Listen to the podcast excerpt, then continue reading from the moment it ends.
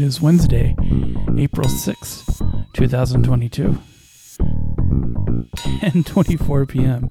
and this is basketball this week done quickly. Well, you know, pretty pretty wild week all things considered. Lots of uh, lots of teams. Uh, well, let's first start with the most important part. Uh, Kansas is your college national champion. North Carolina and Duke played one of the best college basketball games I've ever seen on uh, on Saturday or was it Sunday? It, it was Saturday, yeah. One of the best college games I've ever seen. So much so that uh, I stopped watching wrestling to to follow the game. it wasn't. It helped that the match wasn't that good. you know, or it, it wasn't. It didn't.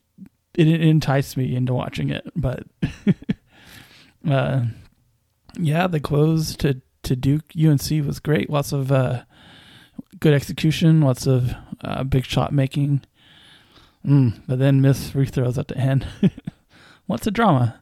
It was a fun game. Uh, probably about as fun as a as a uh, college game can get. And then uh, Kansas, who, you know, uh, they were probably playing, other than maybe Arizona, they were probably playing the best to uh, close out the season. But you know, they were uh, they were much more suited to play the style of game uh, that the tournament requires, and Arizona was. So uh, they they did manage to win and keep that hot streak going. So so yeah, big ups to them. Good win. All right, now into the less like exciting news. Uh, yeah, like Adam Silver is out there complaining that the players missed too many games this season. it's especially the All Stars. It's it's really insulting in a year where so many players got sick from COVID, so many games were lost, that the NBA was assigning players to teams they were finding players on the street and assigning them uh, to teams pretty pretty close to randomly, and they basically stopped testing to attempt to hide how many players probably still were getting sick over the course of the season. And you know, even even stopping testing didn't really didn't really uh, stop the whole stop the bleeding. And then he has the audacity to get up there and complain that players miss too many games. Dude, you put the players at risk. I was talking about college earlier. There are college players whose career was ended by COVID. There is a college player that nearly died on the court because of COVID. So to say there's no risk to the players is ludicrous for sure. And to then criticize him for missing games, you know, big fuck you to, to him. I, I a lot of people try to talk up Adam Silver. He's pretty much nearly the worst. So no uh no talk up here. It's a bad look. He uh, should shut the fuck up. Is what I think. I guess there goes my uh, my job in the NBA. I guess other other news is that uh, the league is considering strongly considering removing take fouls next uh, next season. In case you don't know what it is, a take foul is basically where if another team is is fast breaking, you get in front of them and you foul them.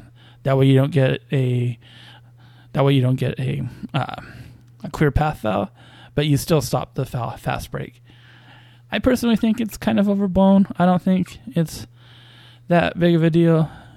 Uh, but you know, some people really, really hate it. Like announcers really hate it badly. it, it happens maybe once a game, if that. You know, it's not that big of a deal to me. But some people, some people really hate it. So, uh, it's going to be looked at in the uh, the postseason. It's probably going to be removed. So yeah.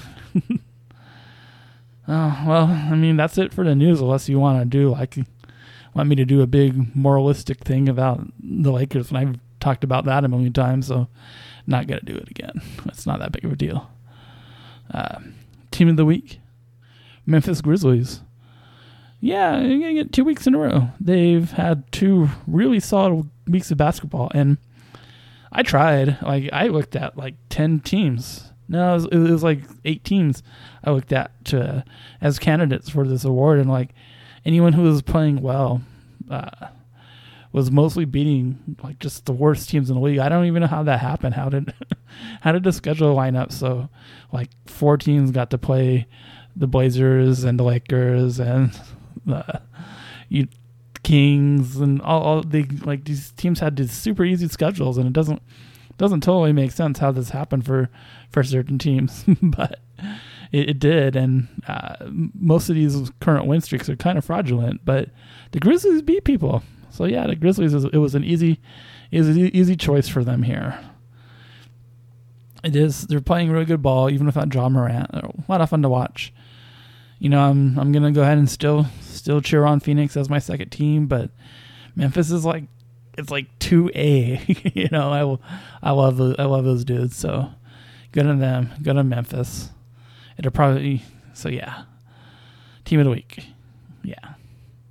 Is either that or the Celtics. Like the Celtics are right there, or maybe the Spurs because the Spurs are eight and two, but uh, they played the Blazers twice. So so yeah, and the Rockets. Yeah. Uh, speaking of bad teams, the embarrassment of the week is going to be the OKC Thunder.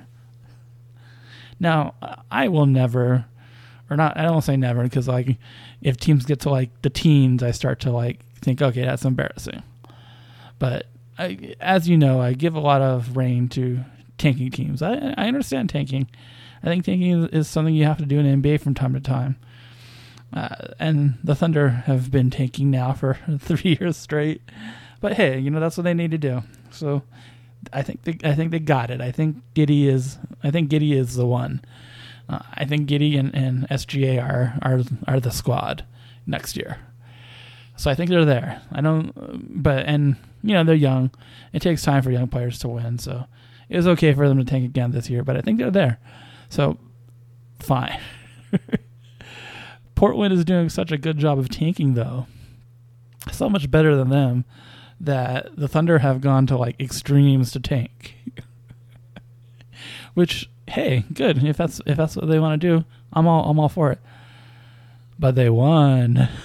they they put out first Portland put out the worst NBA team ever, uh, non-COVID for non-COVID reasons, uh, maybe like three weeks ago. The Thunder managed to put a worse team out. They put a worse team out yesterday, and they won. they won. It's uh, bad karma. You get getting screwed. I don't know. Uh, I know I, I, have friends who are, who are Thunder Thunder fans, and they they really want Chet. So I get where I get where they're going. Uh, but if you put a bit out a lineup that bad and you win, you're the embarrassing team of the week. I don't, I don't care how sad the Lakers are. Uh, it's more embarrassing uh, to do it with Thunder for sure. So, yeah, embarrassment of the week. Non basketball, I'm going to talk about WrestleMania again because I was very pessimistic when I last spoke to you, and it was a pretty good show overall. There were day two was dragged a little bit in, in the second half, but it wasn't that bad. And day one was really, really good. Uh, the Jackass match is one of my favorite matches ever. It's not like top 10, but it's like top 50. it was interesting. Uh, the WWE did a DDT match. Uh, with it, it's just it's amazing. It, it's amazing that happened. if you if you like like a good stiff match, this match is stiff as hell, and these all, just so many weird stunts. It, it was fun. Uh, Bianca and Becky was a very good match. Maybe the best women's match in WrestleMania ever. It's definitely, uh, definitely in the running. Uh, I enjoyed the the Steve Austin match. I thought that was that was really good and really interesting. Uh, yeah, so day day one, uh, great great show, great show. Day two, not as great, but still had some good stuff. The the Montez Ford match was uh, this war, just his his match. Uh, the whole the whole squad they, they had a good match. Uh, just day day two was just kind of more of like a, a solid a solid day. Nothing like super great, but just just solid stuff. So enjoyed it a lot. Uh, even if I didn't necessarily love the main event, it was okay. It was okay, but you know, didn't love it, but it was okay. So yeah, WrestleMania a lot better than I thought, and I did watch quite a bit of other wrestling. You know, we we some. Uh, you know, there was a really good FTR uh, Briscoe match on uh, ROH. I don't remember what their dumb pay per view is called. I'm an ROH fan, and I can never remember their dumb pay per views. But uh, the that match was really good. I don't even like FTR, and I have to acknowledge it was a very very good match. Uh, and like the whole show was pretty solid. No complaints about that. And I also watched uh, entering the cemetery gates or something like that. And just, I loved it. It was it was kind of a silly it was a silly uh, indie show, but I I liked it a lot. I didn't watch as many indie shows as I wanted as I wanted to. I, I planned on on watching a couple more, and it just didn't didn't quite work out. I definitely wanted to see for the culture, and I wanted to see uh, Bloodsport, but I didn't see either of those. So maybe next year where I don't have to drive a fan to Phoenix, like a literal fan, not like a, a human fanatic, like a a fan, a Dyson fan to Phoenix, I can uh, watch more indie matches. like it remains to be seen. But yeah, I'll do it for this week. Uh, thank you for bearing with me. Stay safe, my beautiful friends, and I will talk to y'all next week.